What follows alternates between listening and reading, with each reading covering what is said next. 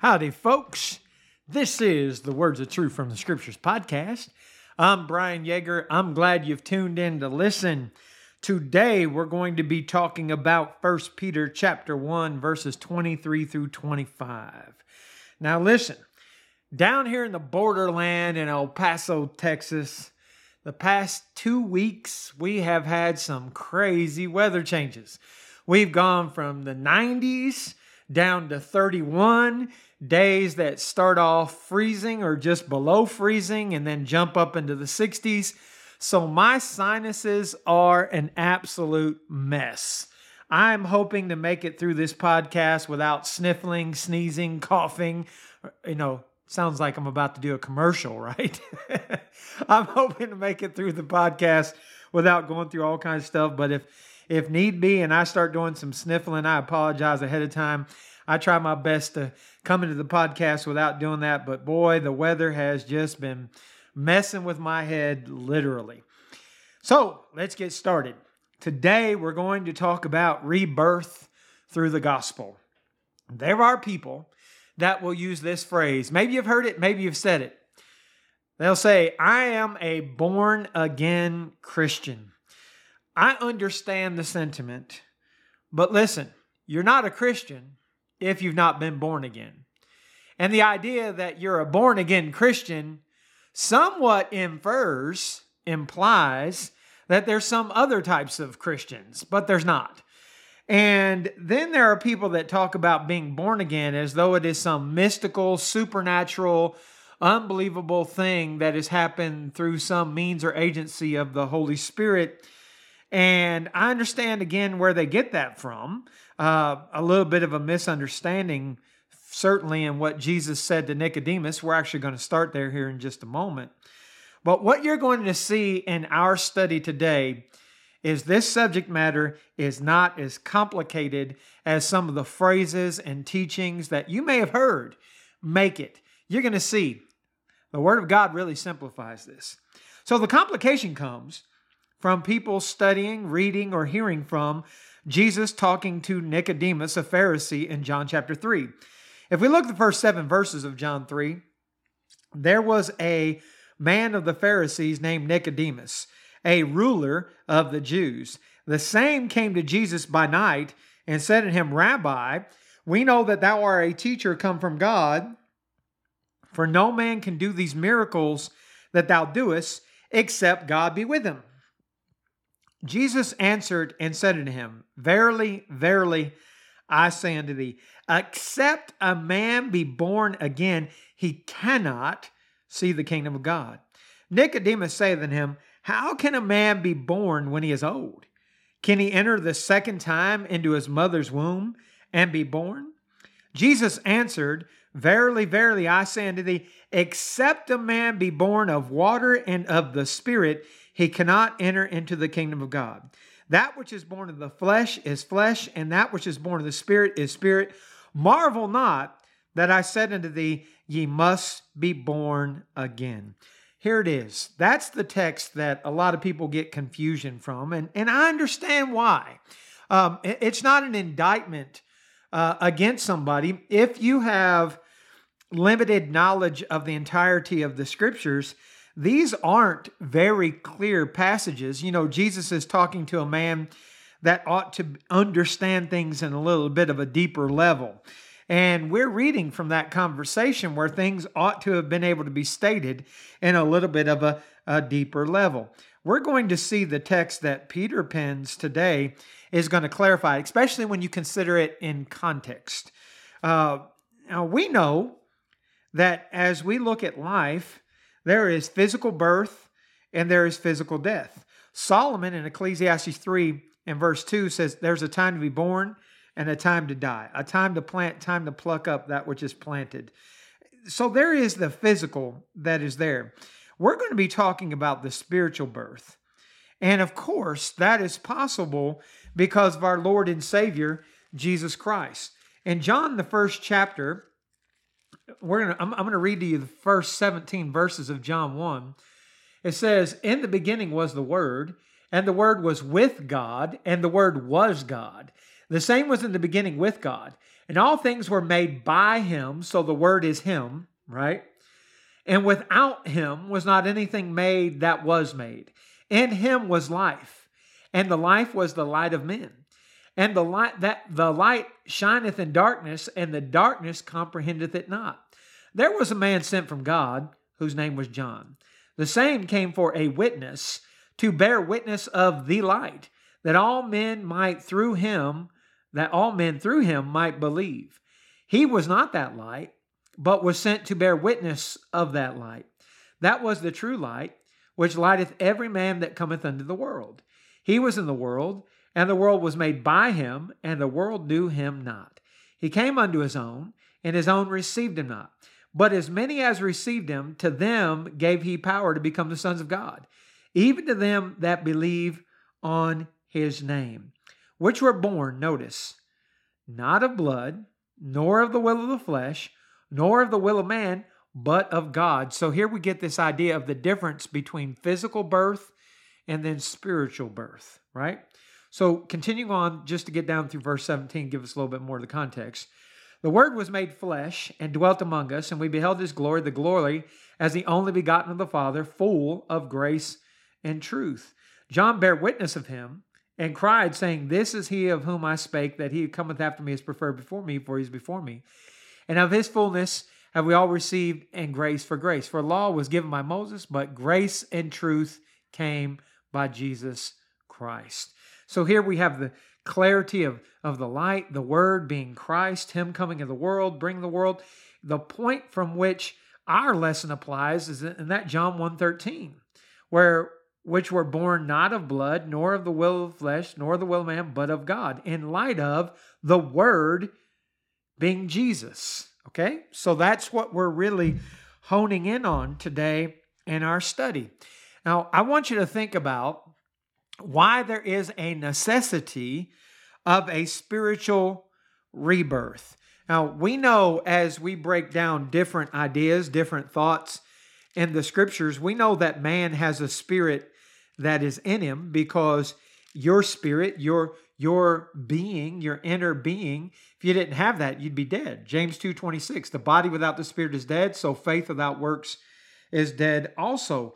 We know that you have a spirit in you. If you if you did not have your spirit, you would not be alive. But when we also study through the scriptures, we see that there is the idea not only of physical death, but also of being spiritually dead. The book of Ephesians is written to a primarily Gentile congregation in Ephesus. That congregation started in Acts 19 1 through 7. While the book of Ephesians is written to those Christians, the second chapter, the first five verses, I want you to, to hear and think about this. Let this sink into your in, into your ears and your heart. He says, And you hath he quickened, that word quickened means to be made alive, who were dead in trespasses and sins. So right away, you get a very clear explanation. Sin causes you to be spiritually dead. The text goes on. Wherein in times past you walked according to the course of this world, according to the prince of the power of the air, the spirit that now worketh in the children of disobedience, among whom also we had our conversation in times past in the lust of our flesh, fulfilling the desires of the flesh and of the mind, and were by nature the children of wrath, even as others. But God, who is rich in mercy for his great love wherewith he loved us, even when we were dead in sins, hath he quickened us together with Christ. By grace you're saved. Of course, there's a lot in these first five verses. For our study and to stay on point, I want you to notice dead in trespasses and sins, verse 1, and then again, dead in sins, verse 5. Now, the church in Colossae, again, both these letters being written to Christians, not telling anything to non Christians, but looking in the past. The church in Colossae was told something similar in Colossians 2:13. And you, being dead in your sins and the uncircumcision of your flesh, hath he quickened together with him, having forgiven you all your trespasses. So here we get the same points made there in Ephesians 2 1 and Ephesians 2 5. We also get some further clarification being made alive together with Christ, with Him, Christ in context, How? By having your sins forgiven. So in sin, you're dead. After you receive the forgiveness of sins, you're made alive. That is huge because it gives us all the clarifications that we need. We we know that you're converted. You know, when you go and you read conversion examples, a very clear uh, conversion example, and it's a, it's a situation that's not going to be duplicated again. Uh, Acts chapter two, there were Jews that came to Jerusalem the 50th day after pa- Passover, also known as Pentecost, and they were from all over, uh, from all the nations around. And the apostles preached the first gospel sermon there to those Jewish uh, people that were, you know, they already were believed in God. They were already there in acts of obedience to God. And there were there as well those who were in Jerusalem that had contributed to the death of our Lord. And the, Peter and the apostles preached the gospel to them. And as they were being told what they needed to do because they wanted to know what they needed to do to be saved, and this is not an all inclusive text. You know, sometimes people read one verse out of the Bible and they say, oh, this is what you have to do uh, to be saved. Uh, listen, if one verse in the Bible told you what you needed to do to be saved, then there'd be one verse in the Bible, right? So you have to understand that. Uh, eh, but when they asked Peter and the apostles, men and brethren, what shall we do in Acts 2.37, Peter said to them, repent and be baptized, every one of you, in the name of Jesus Christ, for the remission of sins. The word remission means forgiveness. For the forgiveness of sins, and you shall receive the gift of the Holy Ghost. For this promises you to your children, all those that are far off, as many as our Lord God shall call. Now, notice verse 40. With many other words do you testify and exhort, saying, Save yourselves from this untoward generation. So, we don't have this whole sermon recorded. Sometimes people say, if you want to know what you need to do to be saved, go read Acts 2 and that'll tell you everything you need to do to be saved. No, we don't have the complete account, the record. That's why we need to take the whole of the scriptures into consideration. Well, in verse 41, they that gladly received his word were baptized, same day added unto them about 3,000 souls. So to receive the forgiveness of sins, at least in part, if you have questions, please, you know, at the end, I'll give you my phone number. We can study this through. But at least in part, it's repent and be baptized to receive the forgiveness of your sins. It's all part of the process of being born again. And we get different elements of that as we study through the scriptures and put the whole together. So if if you're if you're not a Christian and you're dead in sins, you need to hear and obey the gospel call, which includes repentance and baptism for the forgiveness of sins or for the remission of sins. So if I'm going to be born again, I'm going to have to understand that that happens after after I am forgiven of my trespasses. Now, we also need to make this clarification. Being spiritually dead does not just apply to people who are not, not Christians or have never been Christians. Being spiritually dead can apply to saints as well. Uh, for one example, talking about widows in 1 Timothy 5 and verse 6, uh, and, and why the difference between a widow indeed, who the church can help. The context of 1 Timothy 5 3 through 16 is talking about who widows indeed are, 60 years old, etc. That's the greater context. Talking about a widow, it says, But she that liveth in pleasure is dead while she lives. So being physically alive even though you're in Christ, if you apostatize, then you're spiritually dead. So, just to kind of give you some other scriptures that give us some different insights uh, before we jump into our text Matthew 8 21 and 22.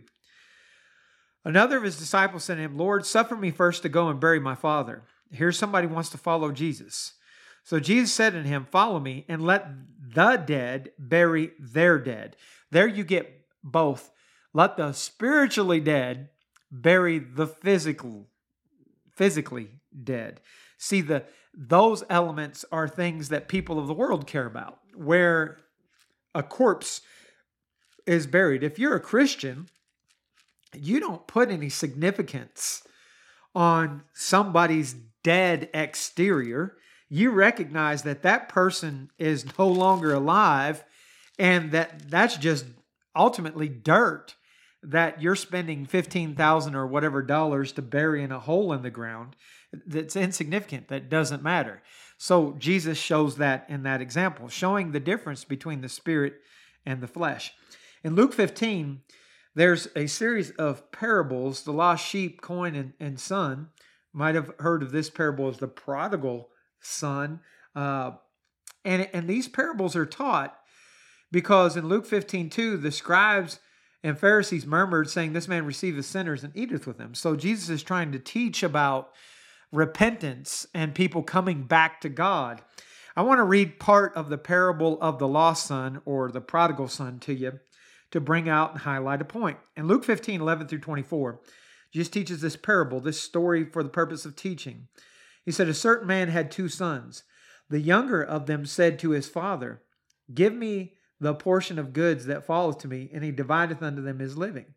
And not many days after, the younger son gathered all together and took his journey into a far country, and there wasted his substance with riotous living. And when he had spent all, there arose a mighty famine in the land, and he began to be in want. And he went and joined himself to a citizen of that country, and sent him in the fields to feed swine. Would have fain filled his belly with the husk that the swine did eat, and no man gave unto him.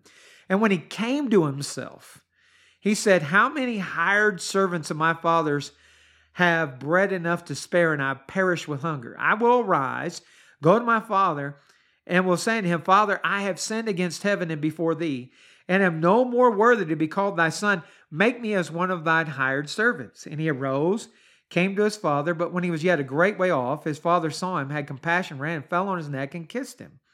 And the son said to him, Father, I have sinned against heaven and in thy sight, am no more worthy to be called thy son. But the father said to his servants, Bring forth the best robe and put it on him, and put a ring on his hand and shoes on his feet. Bring hither the fatted calf and kill it.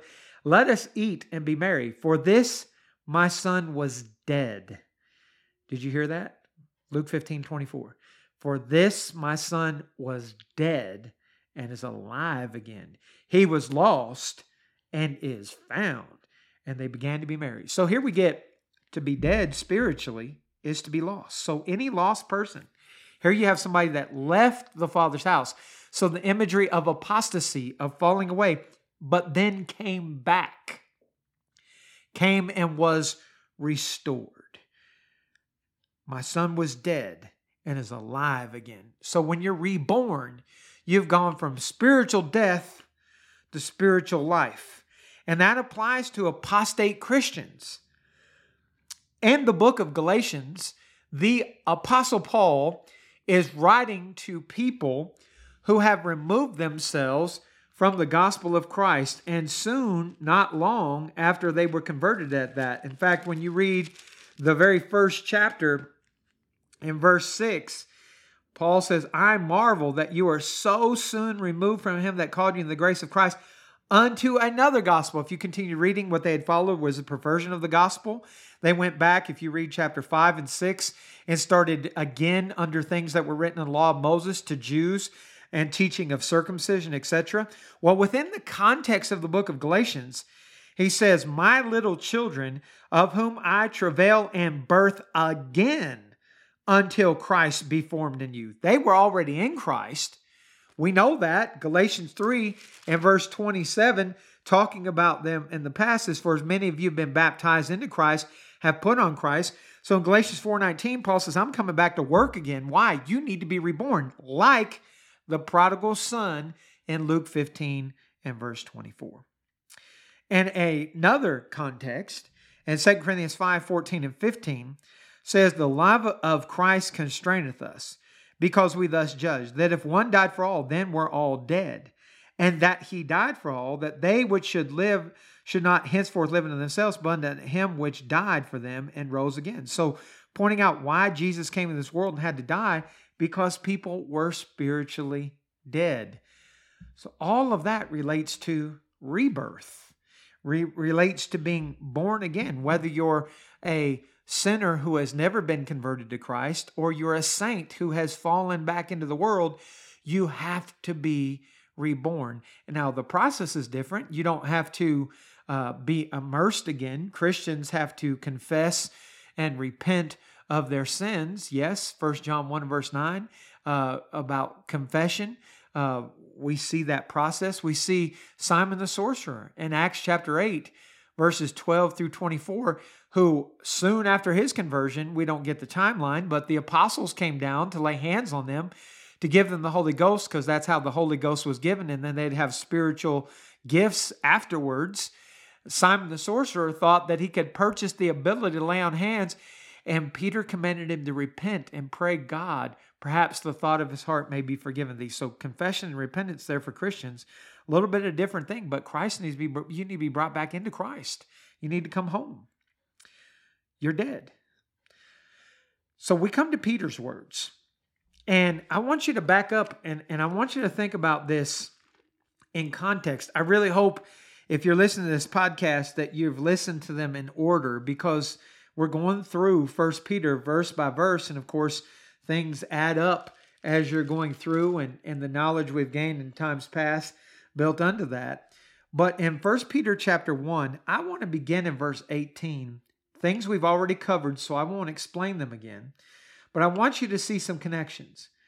In verse 18, for as much as you know you are not redeemed with corruptible things, as silver and gold from your vain conversation received by tradition from your fathers, but with the precious blood of Christ, as of a lamb without blemish and without spot, who verily was foreordained before the foundation of the world, but was manifest in these last times for you, who by him do believe in God that raised him up from the dead and gave him glory, that your faith and hope might be in God seeing you have purified your souls in obeying the truth through the Spirit unto unfeigned love of the brethren, see that you love one another with a pure heart firmly. So here we've got the Father, the Son, the Holy Spirit, and their roles and being brought into uh, salvation.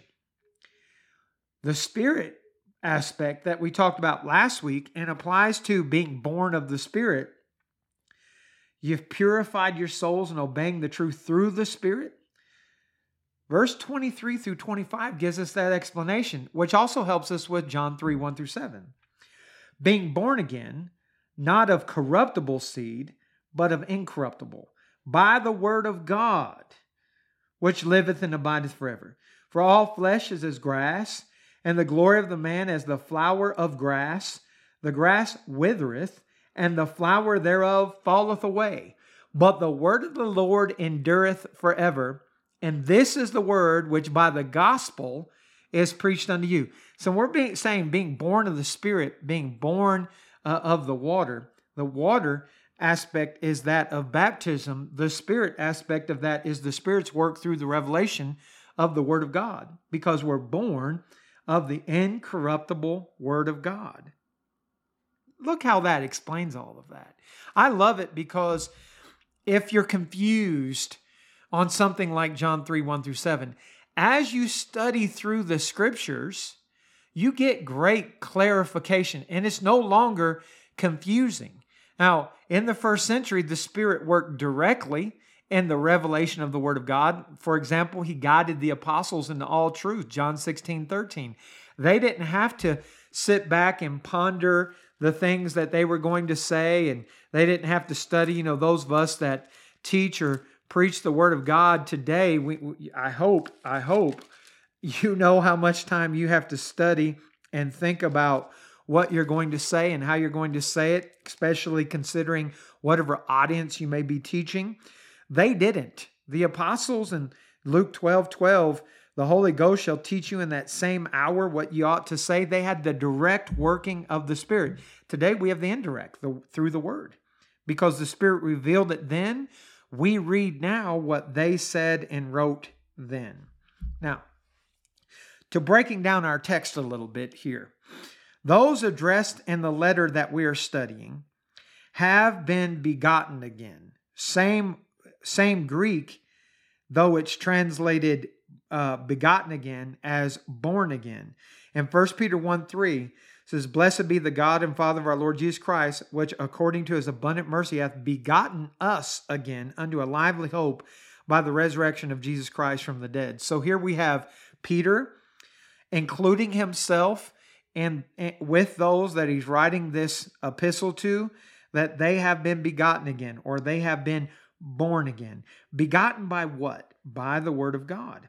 In 1 Corinthians 4:15, Paul writes, "For though ye have 10,000 instructors in Christ, yet have ye not many fathers, for in Christ Jesus I have begotten you through the gospel."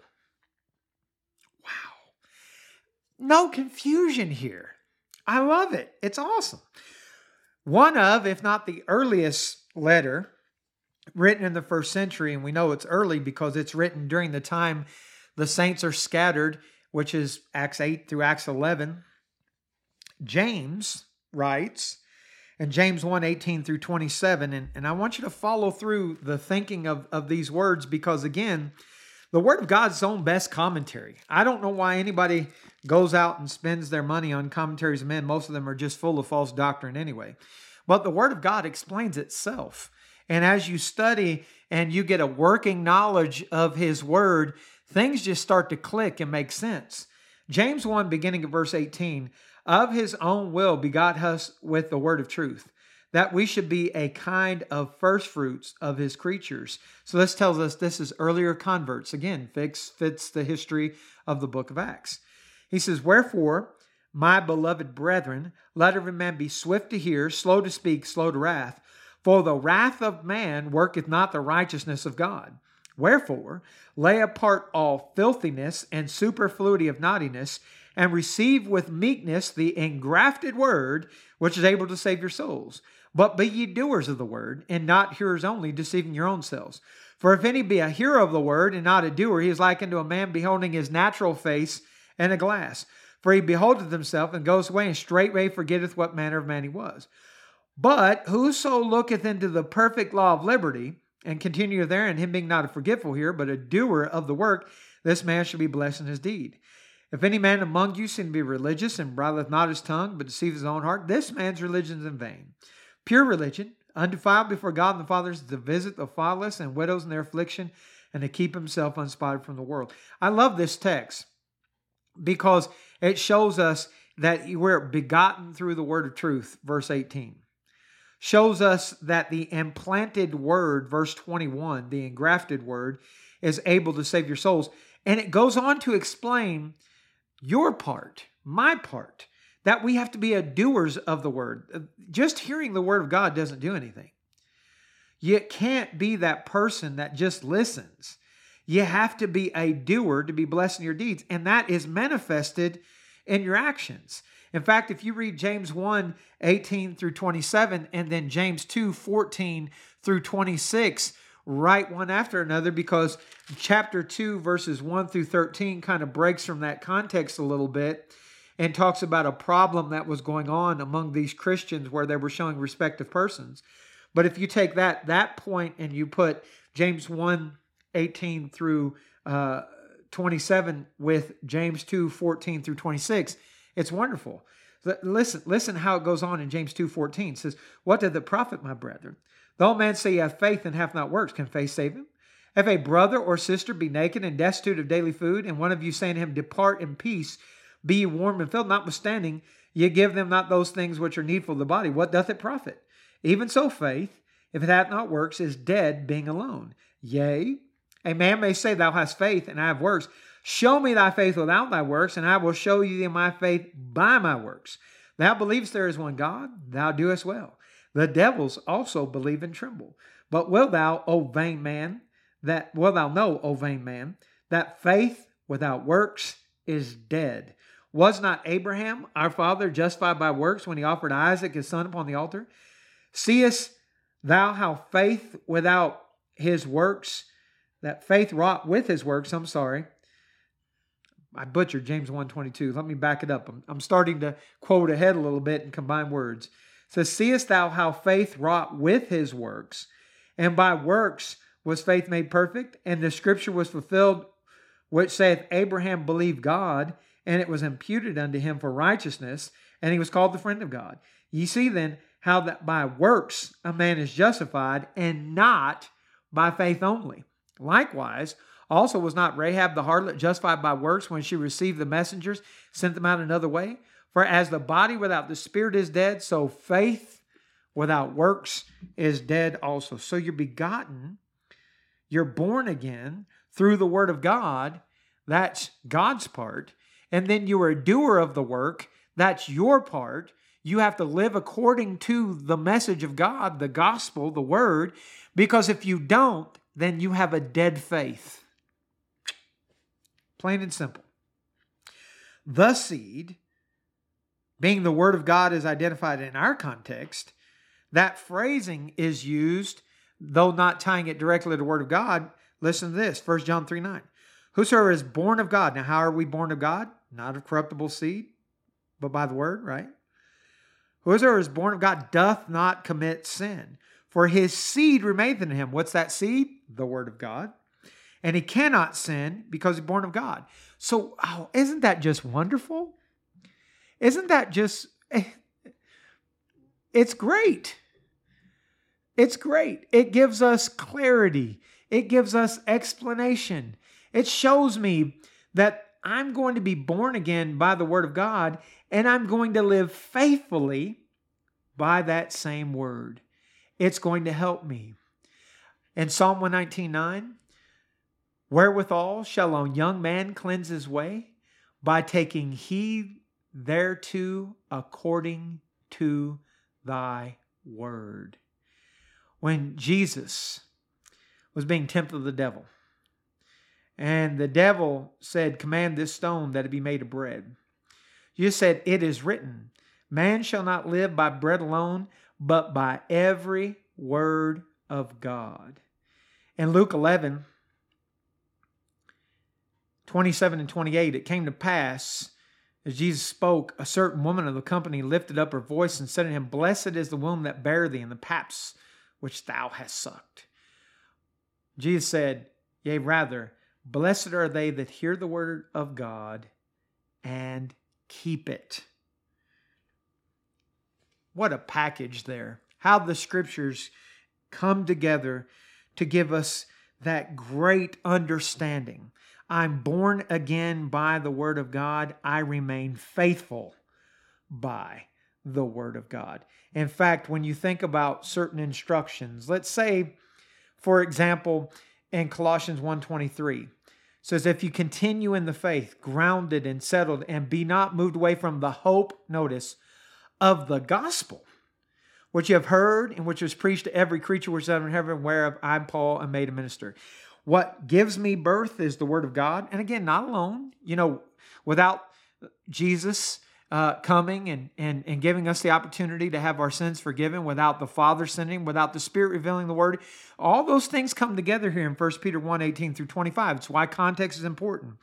But for our particular uh, study here today, that word that I am born of keeps me in the faith. It puts me in the faith and keeps me in the faith. So now, being born again, not a corruptible seed, but of incorruptible what what's that mean? Incorruptible. Does that mean that it can't be altered in any way? Well, we, we ought to know better than that because there's false teachers out there. And not just false teachers, but even people that don't know what they're doing with the word of God and they twist the scriptures unto their own destruction. Second Peter 3 in verse 16, where uh, Peter says, that he's speaking about Paul and his apostles, speaking of those things in which some things are hard to be understood, which they are unlearned and unstable. Wrest means wrest or twist, as do other scriptures, unto their own destruction. So we see those things uh, in the scriptures. And that's not what this incorruptible word means. The incorruptible here, Strong's number 862, means undecaying, in essence or continuance meaning not corruptible, immortal. The word of God will never die, is the point. That it is and will continue to go on. The psalmist said in Psalm 119, Forever, O Lord, thy word is settled in heaven. Now, when we think about physical seeds, yeah, they bring forth birth, but then what? Let's take, for example, the seed of man. I have three children. I could say, I've, I, have i have given birth. Now, I've not done the labor side. My wife did that, thankfully. but my seed is involved, but I'm going to die. My seed brings forth these three children that are now all adults. And if, let, if the Lord does not come first, same qualifier with my death, they're going to die because the human seed is not immortal. In 2 Samuel 14 14, for we must needs die and are as water spilt on the ground, which cannot be gathered up again. Neither does God respect any person, yet doth he devise means that his banished be not expelled from him. Job 14 and verse 1 Man that is born of a woman is of few days and full of trouble. Hebrews 9 27 It is appointed unto man once to die, but after this the judgment. So man has a corruptible seed, meaning that it's not immortal. The seed of God, his word, on the other hand, you know, what we're studying comes from Isaiah 40. So it's going to sound familiar. Isaiah 40, 6 through 8, that Peter is really just giving the born again side uh, in addition to, but for the most point, the point is made here. Isaiah 40, 6 8, the voice said, Cry. And he said, What shall I cry? All flesh is grass, and the godliness thereof is as the flower of the field. The grass withereth, the flower, flower fadeth, because the Spirit of the Lord bloweth upon it. Surely the people is grass. The grass withereth, the flower fadeth, but the word of our God shall stand forever. Whatever it is that is uh, brought about by seed on earth is temporary it is going to die. The word of God is not going to die. Jesus in Matthew 23 37 through 24 34 was talking about the destruction of the temple in Jerusalem. And he transitions from that to talk about the end of the world based upon a question the disciples ask. In that transition, Matthew 24 35, he says, Heaven and earth shall pass away, but my word shall not pass away. God's word is incorruptible in that it continues forever and ever and ever. But things of the flesh, things of physical seed, and the glory that comes along with that that is physical, it's like the grass. Psalm 103:15 says, As for man, his days are as grass, as a flower of the field, so he flourisheth. Very, very temporary. Whatever you do is very temporary. You know, it's it's interesting. Uh, the Barlinas and my family years ago, we we met up uh, there in Pennsylvania, and we drove up and we met them in Ohio, and we stayed near Canton, Ohio, and there is the Pro Football Hall of Fame in Canton, Ohio and we kind of visited that together just as a little vacation moment. And I'm telling you what, there's wording that happens that just just oh, it just makes me want to throw up. Where the wording is these men are forever enshrined. No, they're not. They're they're the idols that have been made there are not forever enshrined. Uh, whatever it is of this world, it is not going to last. In 1 John chapter 2, verses 15 through 17, says, Love not the world, neither the things that are in the world. If any man love the world, the love of the Father is not in him. For all that's in the world, did you hear that? For all that's in the world, the lust of the flesh, the lust of the eyes, the pride of life, that just that's the Pro Football Hall of Fame there, pride of life, is not of the Father, but is of the world. And the world passeth away, and the lust thereof. But he that doeth the will of God abideth forever. That which is eternal is that which is born of the seed, the Word of God. All those other things, whatever materials they use to make them, are going to get burned up, 2 Peter 3:10, with the elements of this world. Even the rich and powerful. Psalm 62 9, surely men of low degree are vanity, and men of high degree are a lie. To be laid in the balance, they are altogether lighter than vanity. So there are people that think, hey, I, I'm going to do this, this, and this. No, you're going to die. People that think they're going to work out and eat healthy and do all these things. And listen, I'm not at all opposed to eating healthy or, or working out. I work out, haven't necessarily been eating healthy recently, but for the most part, I tend to eat uh, healthy, but all of that is very, very temporary. Our, our Lord says, bodily exercise profiteth little, 1 Timothy 4 8. And then he makes the point but godliness is profitable unto all things, having the promise of life that now is and of that which is to come.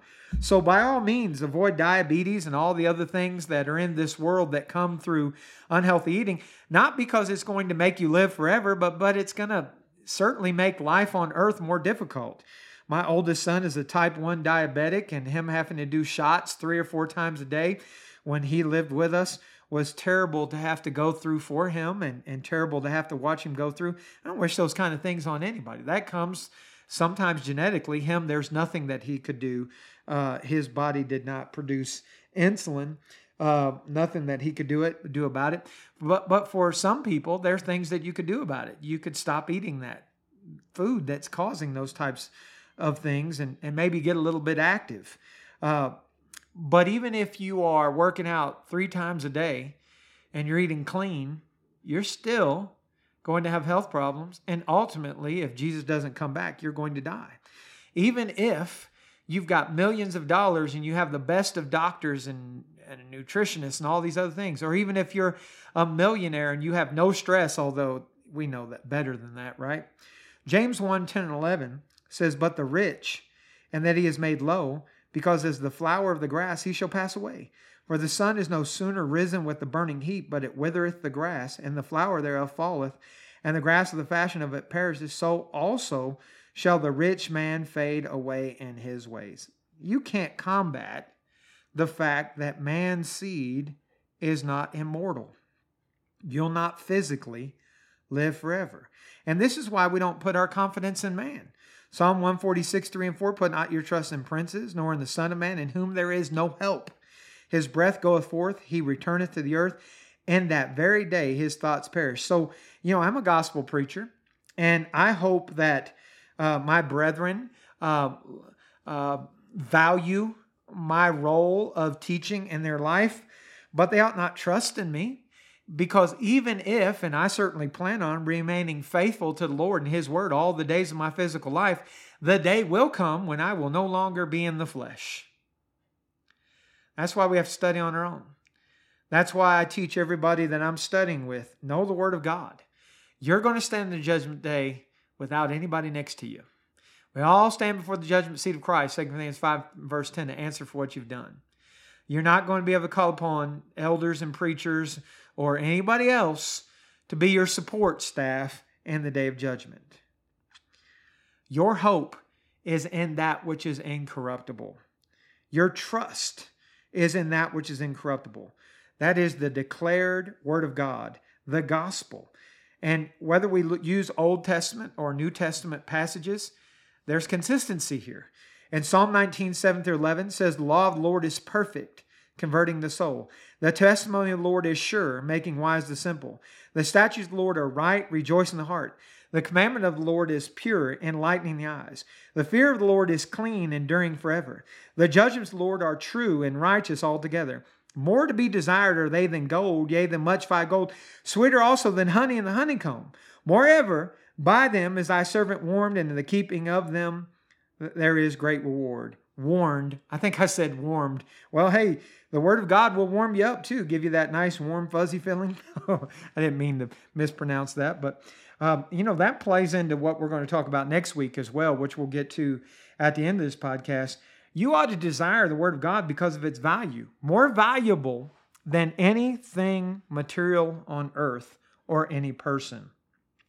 In Colossians chapter 1, verses 3 through 6, the saints in Colossae are told, We give thanks to God and the Father of our Lord Jesus Christ praying always for you, since we heard of your faith in Christ Jesus and love which you have to all the saints, for the hope which is laid up for you in heaven, whereof you heard before in the word of the truth of the gospel, which is coming to you, as it is in all the world, and bringeth forth fruit, as doth also in you, since the day you heard of it and knew the grace of God in truth.